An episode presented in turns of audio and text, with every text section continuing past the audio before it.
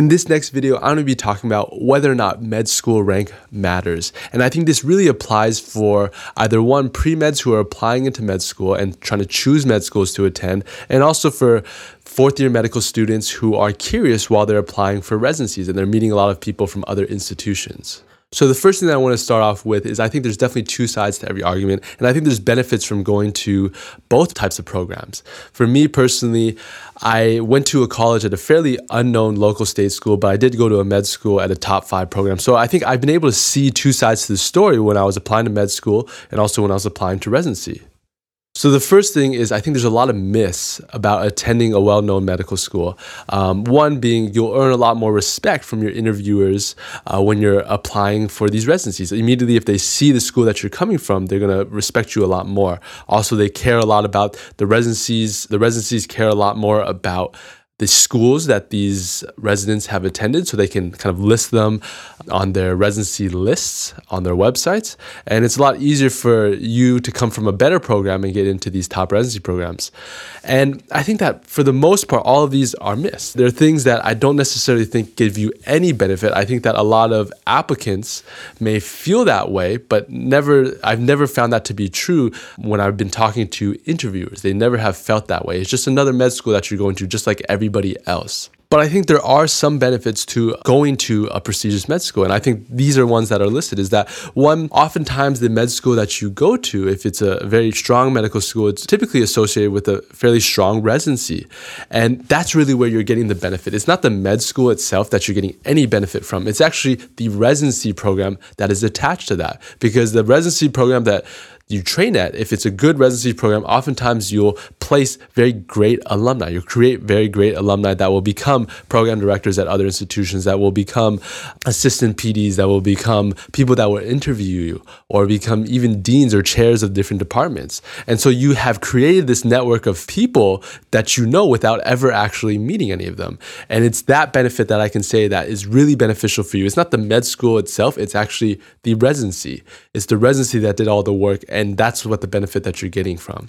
So you're able to build a lot of these connections very quickly. So these people that you're interviewing with oftentimes know your mentors, know your preceptors, know your PIs, the people that wrote your letters of rec. So it's a one, it's a good opportunity to just have that commonality and be able to talk about something together. But more importantly, it, it adds a lot of trust. It adds a lot of trust to your letter of rec. When they're reading your letter of rec, all the adjectives that they're giving you mean a lot more because they know that person that's writing it. Either they have met them before and they know them personally, or they've heard of them um, at conferences or things like that. So there's a lot of networking that you, you have benefited from without actually doing any work. Um, in addition to that, I think that these individuals, because they know a lot of different people, they're able to make those important phone calls or make those important emails because they know a lot of people at other institutions. So the place that you want to train at, then your PI, your advisor, or your preceptor may know someone at that other institution, and there's a lot higher probability you may benefit from this network. I think the opposite side can be easily argued as well is that that same network can easily be achieved at any other institution.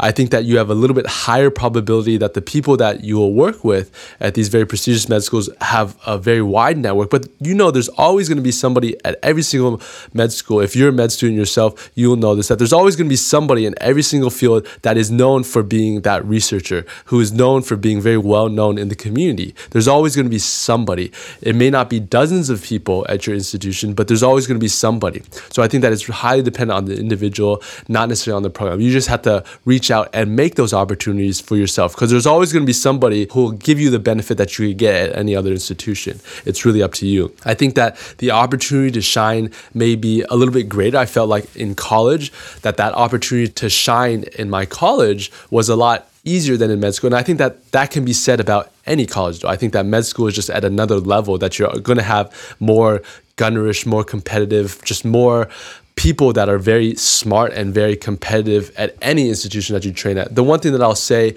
is that I think that I can say that these more prestigious programs oftentimes they tend to breed people who go into a lot of these very competitive subspecialties. And that's just more about exposure i would say. And the one thing that i would say about that is that At my institution, for example, it's very common for you to have five people going to neurosurgery, another 10 going to derm, another 10 going to ENT, and 10 going into radiology, and a handful going to ophtho, and some of these other very competitive specialties. And so I think that it doesn't matter in the sense that you have these numbers. It's, it's actually, if anything, I think it's a negative for you if you want to go into these specialties because, well, now you're competing internally with nine other people that you didn't necessarily have to compete with if you went to a program where they only had a couple people who went into the specialty of your choice. I think that the example that I can give is that there's one particular uh, case where there's a number of my classmates who are all working in the same PI. There's this one individual who's very prolific in, in their specialty. It's a very competitive specialty, and you have three or four people all applying into that same specialty, all working under that same PI. Well, now when it comes to your letter of rec writing, that PI is going to have difficulties because they're going to have to rank them internally.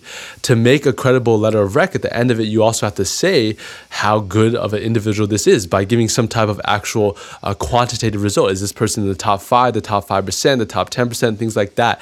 And in order to maintain their credibility, they're also going to have to rank internally with these applicants who are all applying in the same year. You're now competing with all these other people internally. So I think that that can be very difficult. The other thing that I found that was particularly hard for me was that when I would apply to other residency programs that were either community or, or much smaller in the academic setting, I would oftentimes get discriminated where they would say that why would you ever want to come to this school when you can go to your institution or you can go to an institution like that or I guess in the same size. And they assume that your interests are in research and in academics just because that's what the, the med school that you trained at or the residency that is associated with that med school that you trained at is known for. And I think that that becomes disadvantageous for you if one one if you haven't gotten interviews at those very prestigious places um, and also two if you don't have those interests so i think that, that those can be very difficult for you in regards to that I think really what it boils down to in choosing a med school as well as in choosing a residency is you have to go with your gut. You have to go with your gut because at the end of the day, all of these rankings are very arbitrary. I mean, who makes them? They're, they're just random, random selections. I know US News has a search and med school ranking. I think it's dependent on funding for research, but we're not researchers. We're, we're going to med school. We're, we're trying to be clinical physicians for the most part. So all this funding for NIH funding, it doesn't really affect us all that much. Most of the research projects that we're working on are going to be for free. So why does that matter? Also, all these residency rankings, they, they're just very arbitrary because they're actually done by surveys. Doximity makes all of their residency rankings just by based off of a survey. So how is that very effective? So you have to go with your gut. Location and happiness are so much more important than these arbitrary ranking that you'll you'll make. For me, I chose the med school that I went to not based on any ranking. I made it because it actually was the, the med school that I wanted to go to in regards to location. It was the closest med school in my area that I had gotten into, and I wanted to stay in that area because that's where I wanted to train in the future. So for me, I think that location and happiness are so much more important than this arbitrary ranking that people make. And I think it's really about opportunity. You have to make the most out of every situation that you're given, no matter if you go to the best med school in the world or the last med school ranking in the world.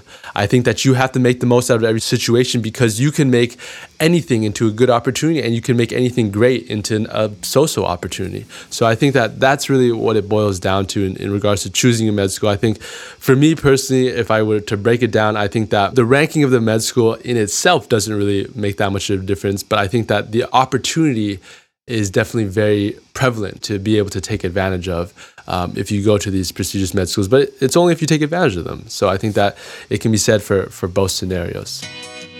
Be sure to check out our website, medicalbasics.com, for more educational resources like our H&P notebook. And don't forget to follow us here or on YouTube for more tips and lessons.